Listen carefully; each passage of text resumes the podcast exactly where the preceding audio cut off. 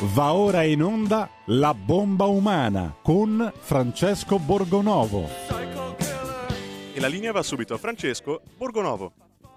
Buongiorno Federico, buongiorno a tutti i nostri ascoltatori, rieccoci tornati alla bomba umana a parlare dei fatti di attualità eh, che sono ormai da giorni eh, nel dominare tutti eh, gli organi di informazione, in particolare eh, vedete insomma, che la questione della guerra in Ucraina non accenna a sparire dalle cronache purtroppo, perché la guerra continua, sarà una guerra eh, lunga, lo avevamo detto dall'inizio, eh, avevamo fatto eh, insomma, dei pronostici che purtroppo in gran parte si sono avverati, siamo a 100 giorni di guerra, li stiamo superando, eh, l'Ucraina al di là delle grida dei nostri eh, guerrafondai da salotto, non è riuscita ancora a vincere, anzi eh, sappiamo, abbiamo sentito le informazioni secondo cui ehm, si parlerà, si parla di un 20% del territorio ucraino preso dai russi, quindi significa che la Russia, nonostante quello che abbiamo detto no, del... Eh, oddio, l'esercito russo è distrutto, l'esercito russo collasserà, l'esercito russo è incapace e per, purtroppo questo esercito russo avanza e prende territorio e eh, non, ha, non sembra che i vari colloqui di pace siano, come dire, arrivati a qualche frutto per adesso. Zelensky dice esplicitamente i russi stanno occupando un quinto del paese. E però noi continuiamo a stare lì a riflettere su Putin che ha il cancro, Putin che beve il sangue di cervo, Putin che fa eh, cose da pazzo come Hitler. Intanto eh, non vogliamo vedere la realtà dei fatti, la realtà della guerra. E, ehm, e la realtà di uno scontro che è diventato qualcosa di più di una conflitto regionale, è diventato, ce l'abbiamo fatta, trasformare in una sorta di guerra di, di, civiltà, perché ci siamo impegnati in tutti i modi per farlo diventare qualcosa di eh, così quasi metafisico, no? il male, cioè Putin da una parte e il bene, le forze del bene, la democrazia liberale dall'altra. E allora questo scontro, questa divisione fra buoni e cattivi fa parte di uno scontro più antico, più ampio, di uno scontro e, e confronto qualche volta, ma per lo più scontro fra eh, due poli, diciamo così, fra l'Oriente e l'Occidente, fra queste due entità che sono politiche, geopolitiche, ma anche appunto metafisiche, di cui insomma conosciamo in realtà molto poco, ma di cui eh, parliamo, sentiamo parlare da, da tantissimo tempo, due entità che sono state per lungo tempo in conflitto anche sotto il profilo delle visioni del mondo, della visione della vita, dell'interpretazione della realtà. E allora oggi parleremo proprio di questo con una studiosa estremamente esperta di queste questioni che ha scritto un libro veramente molto molto bello. Adesso però iniziamo così garbatamente con un po' di musica per ricordarci insomma che a parte la distruzione e la devastazione esistono anche delle cose belle.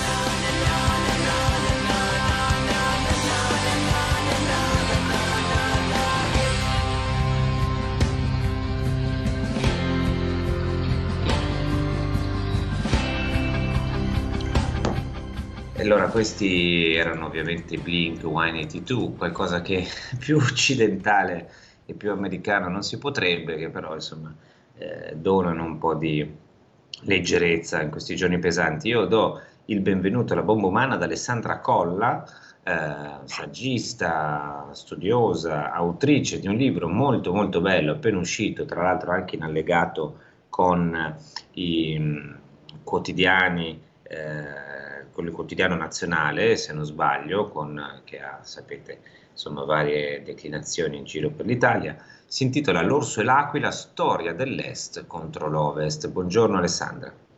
Buongiorno Francesco, buongiorno a tutti. Allora, allora. È, è, un tema interessantissimo, no? questo dell'Est contro l'Ovest. E io ho la sensazione che questa guerra sia proprio una, un tassello di questo scontro eh, è uno scontro, non vorrei dire di civiltà perché poi richiama qualcosa di sbagliato, però insomma forse siamo lì. Eh, che tipo di scontro è? Quando inizia questa lotta dell'orso contro l'aquila?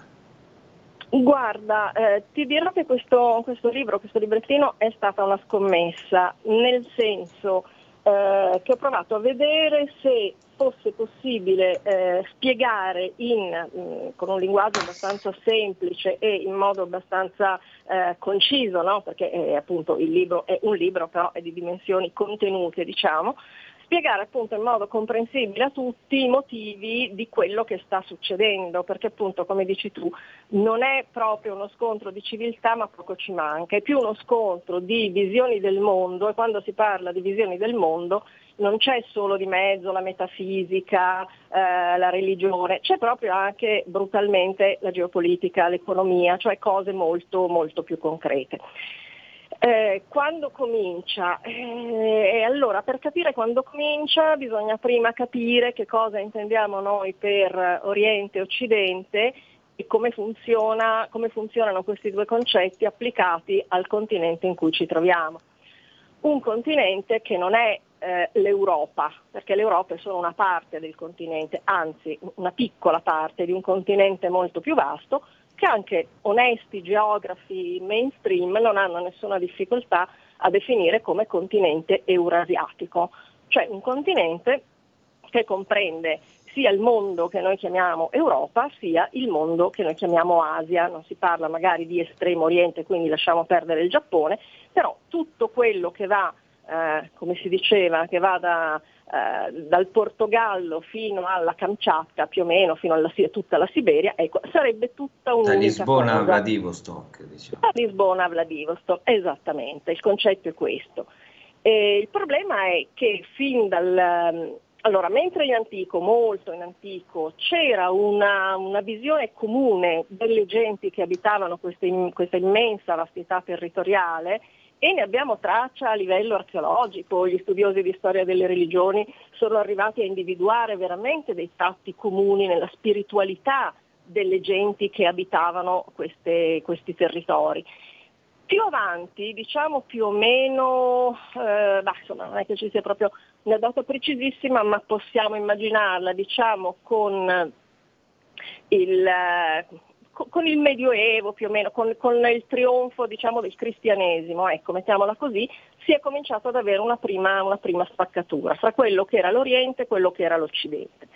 Anche i romani parlavano di Oriente e Occidente, ma non con la connotazione di mh, ostilità, di scontro, di divisione che abbiamo invece noi, che abbiamo maturato ecco, invece. Perdonami nel, se ti interrompo perché ehm, è interessante questo collocato, facciamo un salto dalla storia all'oggi, poi ritorneremo anche sulla storia, eh, perché noi abbiamo una serie come dire, di eh, pregiudizi no, su queste due parole, Oriente e Occidente, c'è certo. una visione molto stereotipata e, e non da oggi, c'è già René Guénon quando parlava di Oriente Occidente eh, metteva in luce un po' di queste eh, visioni stereotipate, soprattutto occidentali ovviamente. Cioè noi immaginiamo certo. questo Oriente come un luogo, eh, diciamo così, esotico, no? dove sono uh-huh. tutti ci sono tutti questi monaci che pregano, eh, la, la, lo spirito che aleggia, insomma questa cosa un po' caricaturale, no? Oppure come un luogo ostile, nel senso che in Oriente ci sono eh, i mongoli in senso metafisico, no? come il pan-mongolismo eh, come ideologia politica, ci sono i cattivi, c'è la Cina, c'è Vladimir Putin, ci sono gli antidemocratici, e invece l'Occidente è il luogo della democrazia liberale, della libertà, del, della bandiera americana, no? questo è un po' eh, semplificando la visione, no? che cosa c'è sì. di giusto eventualmente o di sbagliato in questa visione? In realtà niente, proprio detta proprio così brutalmente, niente. Mm, perché la connotazione dell'Occidente come tutto ciò che è giusto, buono, bello, eh, vero, eccetera, è un'invenzione, un'invenzione moderna, un'invenzione moderna eh, che comincia direi con l'epoca delle grandi scoperte geografiche. Quando Cristoforo Colombo scopre l'America appunto nel 1492 e pensando che fossero le Indie, no? infatti le chiama, le, verranno poi chiamate le Indie occidentali, si apre tutto un mondo eh, che apre di pari passo anche degli scenari imprevisti per la Chiesa, per la Chiesa cat- cristiana cattolica perché eh, come la mettiamo con le genti che abitano in queste terre ignote? Eh, non hanno ricevuto il messaggio di Cristo, quindi come le dobbiamo considerare? Dannate, non umane, co- come funziona la cosa? E qui si comincia a immaginare un altro mondo in cui bisogna portare il messaggio del, dell'Europa, il messaggio bianco, europeo, occidentale, per farne delle terre civili. E qui si costituisce nell'arco di un paio di secoli, poi appunto la nascita dell'America vera e propria, degli Stati Uniti d'America, eccetera, si costituisce un polo ancora più occidentale dell'Europa, ancora più in là, che diventa, il, ehm, che diventa, quasi il simbolo di, di, come, eh, di, come, un'ideologia di bene, bello, vero, che è l'ideologia europea, che mutua questa, questi concetti di vero, bene, bello, poi dalla filosofia greca, insomma queste sono le nostre le, le radici, diciamo. Viene esportata questa visione e gli Stati Uniti si sentono a un certo punto investiti da una missione divina per cui così come lì è arrivata la luce eh, del bene, del bello, del vero, della ragione, no? ricordiamoci eh, che, la, che la l'illuminismo e la rivoluzione francese e la rivoluzione americana nascono nello stesso periodo. Eh, arriva questa, si arriva a questa concezione per cui la missione degli Stati Uniti è poi espandere ed esportare questo bene, questo bello, questo vero, questa luce in tutto il resto del mondo. È la Ma, dottrina del destino manifesto, no? cosiddetta, espressa poi esatto, anche... È la dottrina del destino manifesto, per cui la missione divina degli americani è questa. Ma attenzione, vorrei dire una cosa, questa faccenda della missione divina degli americani, a parte che è un tratto costante dell'amministrazione americana da, dal 1800 spiccioli, è anche una cosa che viene sentita molto a livello popolare. Eh, tutto questo proliferare di chiese, sette che ci sono negli Stati Uniti eh, hanno sempre comunque questo fortissimo richiamo alla Bibbia, all'Antico Testamento e eh, al, fondo, al, fondo, dell'ideologia eh, religiosa comunque spirituale, diciamo, chiamiamola così, degli americani, c'è la convinzione di essere proprio l'altro popolo eletto, scelto da Dio per portare la, la parola. Eh, questa se ti chiedo, no, è anche una visione molto legata al protestantesimo, no? cioè questa idea certo. di purezza che le sette protestanti ehm, a un certo punto recuperano no? con la riforma, eh, facendosi sempre più eh, estreme, in un senso quasi eh, gnostico, no? ci sono alcuni puri che conoscono il destino, no? quale sia il, il vero, la vera strada da intraprendere e, e, altri che sono corrotti ed abbandonare. Michael Walzer, fra gli altri, ha dedicato studi interessanti, ad esempio ai puritani, no? Alla, certo. questa forma di puritanesimo rivoluzionario e, e da lì poi l'idea di purificare in qualche modo il mondo. Certamente, certamente, proprio una cosa, una visione del mondo che nasce eh, proprio in seguito, dopo il protestantesimo, con il protestantesimo, e che vede una fortissima opposizione alla Chiesa di Roma. la Chiesa di Roma che, è, che ha il suo epicentro in Europa. No? A Roma appunto c'è la Chiesa. Tutto quello che eh, promana quindi da Roma mh, ha una connotazione non negativa, però diciamo è qualcosa che è caduto vittima della corruzione. Invece i protestanti che si allontanano, i puritani che si allontanano dall'Europa, vanno da un'altra parte perché quella è la terra promessa dove si vedrà veramente lo splendore e la luce di Dio con la vera fede, no? questo è il concetto. E come ti, come ti dicevo è una, mm, una, percezione molto radicata anche a livello proprio popolare, diciamo, no? cioè gli americani si sentono veramente, l'americano, della, l'americano medio, quello dei telefilm e dei film con le, le, strade, con le villette tutte uguali, così, è veramente convinto di essere superiore al, al resto del mondo, cioè si sente proprio eh, metafisicamente superiore, no? anche se poi magari quando è andato a combattere in, in, Vietnam o in Afghanistan neanche sapevano esattamente, neanche sapeva esattamente dove fossero queste, questi luoghi del pianeta, però lui eh, andava in missione per conto di Dio, no? per usare come Blues Brothers. Brothers. Allora noi andiamo qualche secondo Alessandro in pubblicità, torniamo subito perché una cosa da chiederti rispetto a quest'idea insomma, di elezione, pochi istanti e siamo di nuovo qui. C'è un equilibrio tra tutte le cose. Luce e ombra. Bene e male. Non ci saranno più regole. Il popolo si sta sollevando. Se quell'equilibrio viene turbato, l'universo lo corregge. Ogni sabato, ore 16. Ogni domenica, ore 14. Il grande cinema Movie Time con Vincent. Il mondo ha di nuovo bisogno di te, della tua magia. L'intrattenimento, l'azione, l'avventura. Movie Time, la magia del cinema. Dentro l'ignoto. Quella è la destinazione. Radio Libertà, vi aspettiamo. Direi che siamo alla resa dei conti.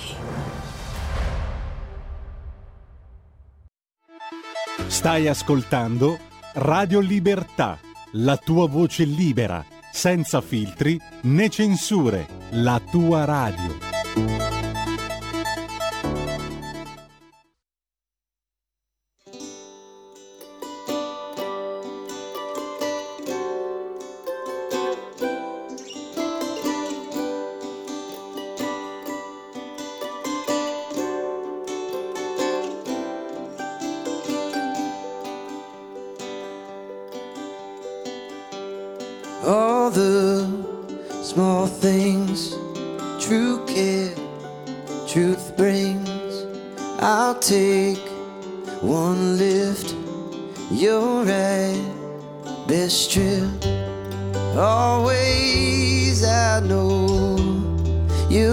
in my shoe, watching, waiting, commiserating.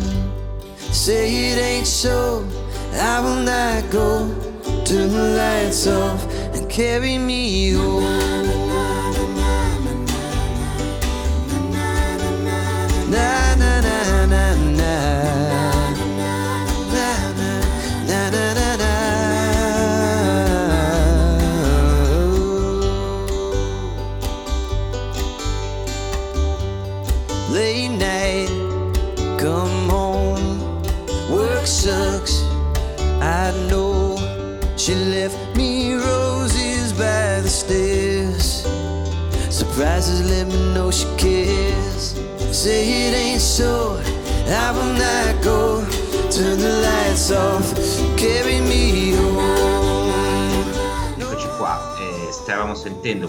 Versione diciamo originale di All the Small Things dei Blink 182, adesso eh, abbiamo sentito una versione molto delicata eh, di una versione cover insomma di una di queste canzoni che sono quelle che hanno eh, reso famosi questi giovani musicisti all'epoca giovani insomma li sentivo io adesso sono un po' più vecchiotti e attempati e mh, perché sentiamo queste canzoni perché sono quelle che in qualche modo hanno dominato le radio no? negli anni passati, ancora oggi i prodotti musicali, perché sono spesso prodotti e non tanto opere d'arte eh, americani dominano il nostro mercato, dominano la nostra, il nostro spazio culturale, insomma. E quindi mh, ritorniamo qui con Alessandra Colla, autrice dell'Orso e l'Aquila, storia dell'Est contro l'Ovest. E Alessandra, è vero che, è verissimo, è molto interessante quello che stavi raccontando prima, cioè che esiste no, questa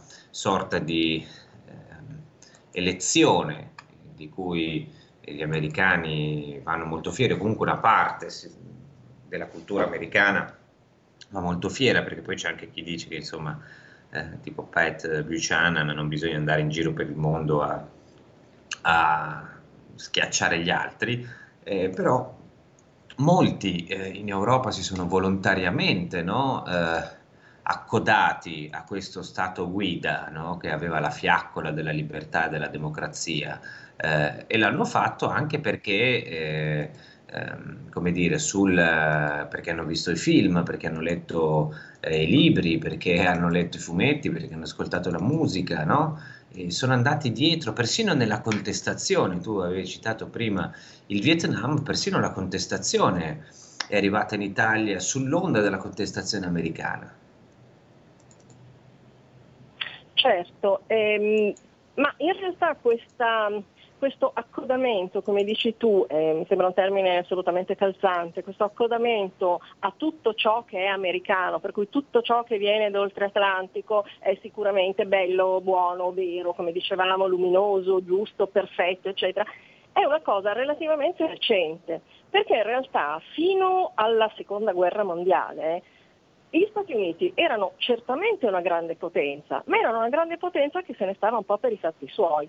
Tolto l'intervento durante la Prima Guerra Mondiale dal quale poi si erano ritratti gli Stati Uniti, perché non dimentichiamo che poi in seguito alla Prima Guerra Mondiale tutto il mondo ha avuto una serie di ripercussioni gravissime a livello economico. No? La crisi in America, il crollo di Wall Street nel 29, gli anni seguenti sono stati disastrosi sono stati massacranti, esattamente come per larga parte dell'Europa. Quindi fino al 1941, quando poi con l'incidente provocato di Pearl Harbor gli Stati Uniti entrano in guerra, Fino allora gli Stati Uniti avevano mantenuto una politica di isolamento e quindi se ne stavano abbastanza per i fatti loro. Dopo, con l'entrata in guerra, sappiamo come sono andate le cose e da lì è nato questo mito dell'America liberatrice, l'America che ha eh, liberato non solo l'Europa ma il mondo eh, da questo male terribile che si stava diffondendo, eccetera, eccetera, che erano appunto, secondo le dittature eh, nazionalsocialista eh, nazional e fascista. E quindi l'America diventa, ecco, come dici tu, questo, questo faro di luce, questa fiaccola di libertà, di democrazia, eccetera. Dimenticando però una cosa, e lo sottolineava anche tempo fa, qualche giorno fa Michele Santoro, no? dimenticando per esempio che a liberare, usiamo questo termine, eh, l'Europa, a liberare Auschwitz, a liberare Berlino, sono stati i russi, non sono stati gli americani. Gli americani se la sono giocata sul fronte del Pacifico e gli è bruciata moltissimo questa cosa.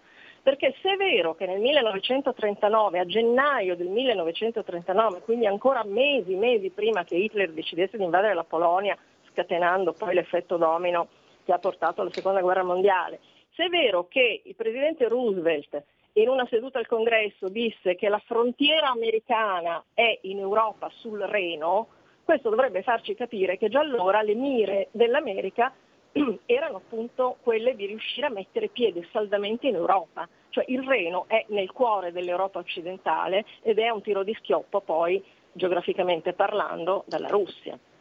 Quindi ecco. eh, della seconda guerra mondiale effettivamente l'Europa avrebbe potuto starsene relativamente tranquilla perché non sembrava che ci fosse tutto questo interesse da parte degli americani, che invece poi c'era e si è visto come. Quindi da allora, dalla fine della seconda guerra mondiale, cosa succede? Ah, l'America diventa ecco, l'unico punto di riferimento per un'Europa che altrimenti sarebbe stata ridotta a brandelli dalle dittature, dimenticando che invece sul territorio del continente, cioè sul territorio eurasiatico, usiamo, questa, usiamo questo aggettivo, eh, la parte del leone l'aveva fatta la Russia, non gli Stati Uniti. Gli Stati Uniti sono arrivati dopo. Gli Stati Uniti sono arrivati dopo, ci sono arrivati grazie a quello che avevano fatto i russi. Però nasce questo mito, come si diceva, no? nasce questo mito e quindi tutto ciò che arriva dall'America non solo è buono e raccomandabile, ma è anche l'unica espressione di civiltà. Bisogna farla finita con tutto quello che c'era prima e adottare tutto ciò che viene dagli Stati Uniti. Eh, uno dei motivi per cui ho scritto questa, questa, cosina è proprio perché mi sono resa conto, parlando con persone anche di media cultura, quindi mh, per quanto vabbè, la cultura possa essere media negli ultimi tempi, comunque eh, mi sono resa conto che un sacco di gente non, ha, non aveva, non ha la più pallida idea di cosa è successo prima della seconda guerra mondiale e non ha la più pallida idea del fatto che l'idea che noi abbiamo adesso della Russia e di, di, quel mondo, come si diceva prima, il male, Putin cattivo, eccetera, eccetera, nasce dalla propaganda della guerra fredda.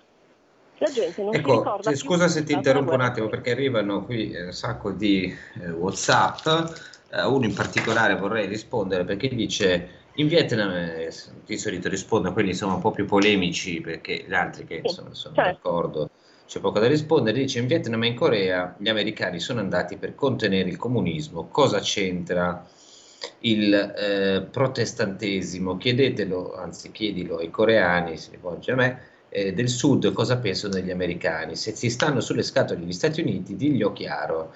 Eh, forse le dittature asiatiche ti piacciono di più. Allora, ehm, questo è, parte un ragionamento, come dire, ehm, molto binario che mi dà un po' fastidio. Eh, non è che, cari amici, io amo le dittature asiatiche o amo gli Stati Uniti, non sono obbligato a scegliere fra queste due opzioni.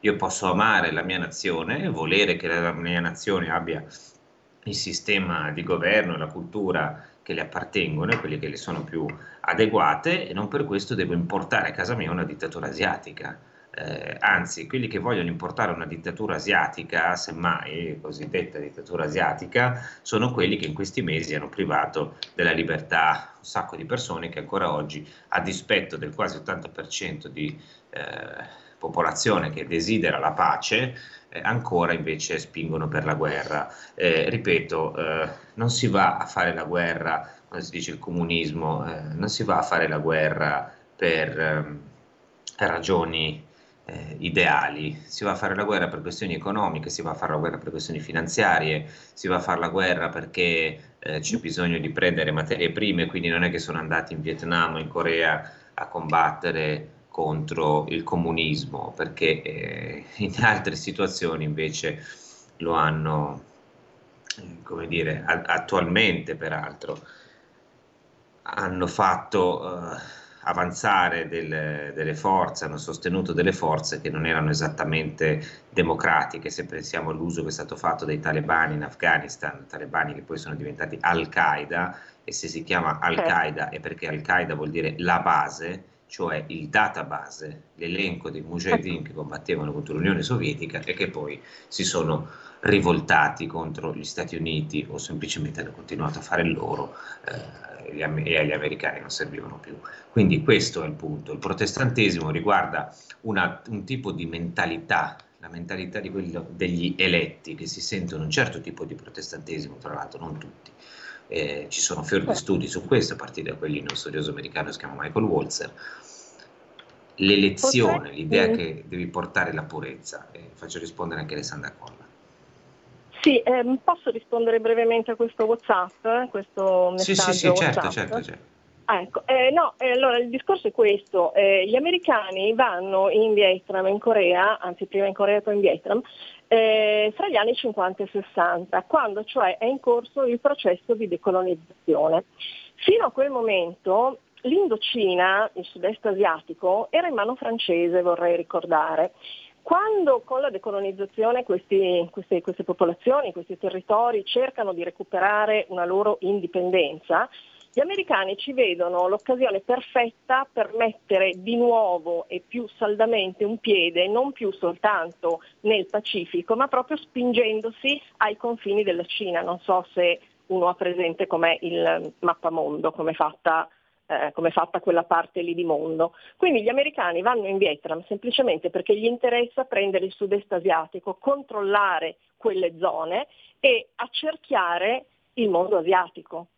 Quindi mh, che, che, poi abbiano raccontato ai ragazzi che sono andati a morire ammazzati in Gator e sono morti male e ne sono morti tanti e lo sappiamo perfettamente, no? ricorderemo certe immagini. E hanno fatto anche disastri, lo sappiamo perfettamente. A loro hanno raccontato che si andava lì proprio per liberare il, quelli, quei, quella povera gente dal comunismo e per portargli la democrazia, la libertà, eccetera, eccetera e i ragazzi sono andati a morire per quello, ma l'amministrazione americana non aveva in mente questo, vorrei chiarire. Detto questo, ecco, no, scusa credo, Alessandra, eh... su questo però ti devo fare una, una domanda.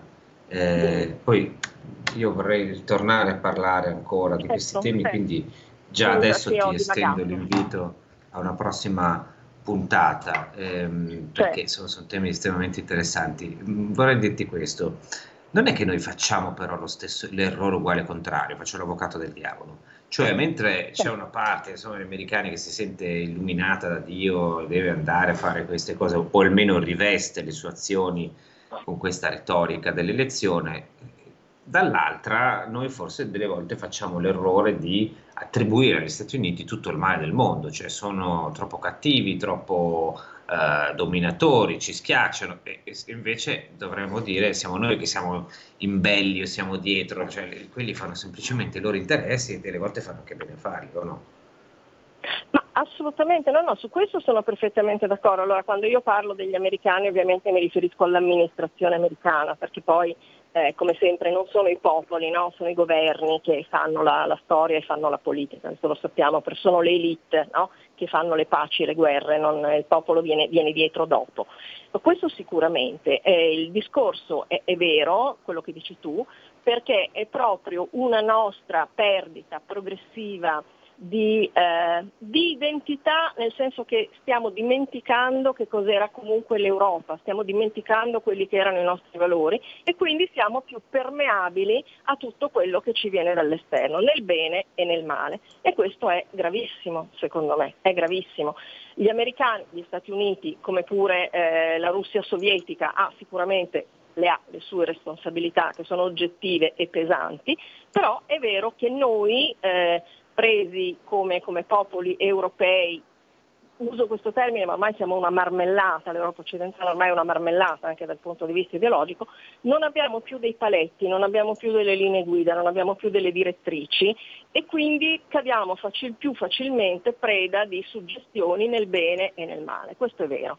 Questo è vero. Gli europei sono diventati tifosi, cioè non, non sono più capaci di vedere le cose, di vedere le sfumature o è tutto nero o è tutto bianco, per cui per alcuni gli Stati Uniti sono il bene assoluto e eh, la Russia è il male assoluto o viceversa, no? non si capisce bene che ci sono invece nel mezzo tutta una serie di dinamiche, eh, molte delle quali a noi sconosciute perché se ne parla eh, se ne parla nel, nel, così, ai piani alti del potere, no? quindi noi non ne siamo sempre a conoscenza, però non riusciamo più effettivamente a essere oggettivi e a capire, per esempio, per tornare all'oggi, che in questo momento, in questo momento quello che sta succedendo in Ucraina investe tutto il nostro futuro e se la Russia perde, allora vorrei, vorrei parafrasare una, quello che diceva Galeazzo Ciano a proposito dell'alleanza che lui vedeva malissimo dell'Italia con la Germania. No? Lui diceva se la Germania Uh, vince, se la Germania perde noi perdiamo, se la Germania vince noi siamo perduti. E qui è lo stesso discorso. Se la Russia vince la Nato e l'America perdono, ma se la Russia perde l'Eurasia, il continente eurasiatico, l'Europa, cioè noi siamo perduti. Vorrei che fosse chiaro questo concetto. Non so se sei d'accordo. Eh, io penso che insomma le cose si siano già messe oggi abbastanza male, a dire la verità. Eh, credo che la cosa migliore per tutti in questo momento sarebbe arrivare alla pace. Temo che non succederà.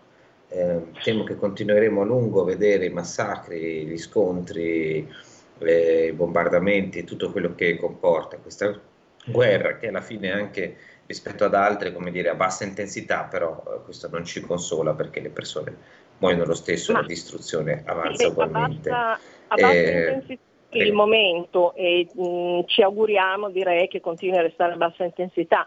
Sono perfettamente d'accordo con te e, e infatti come, come, dicevo poi nel mio librino, concludendo, la cosa migliore sarebbe che tutti facessero un passo indietro e si riuscisse a risolvere la cosa nel modo più indolore per quanto possibile per tutti e pacifico per tutti. Su questo penso che siamo assolutamente d'accordo.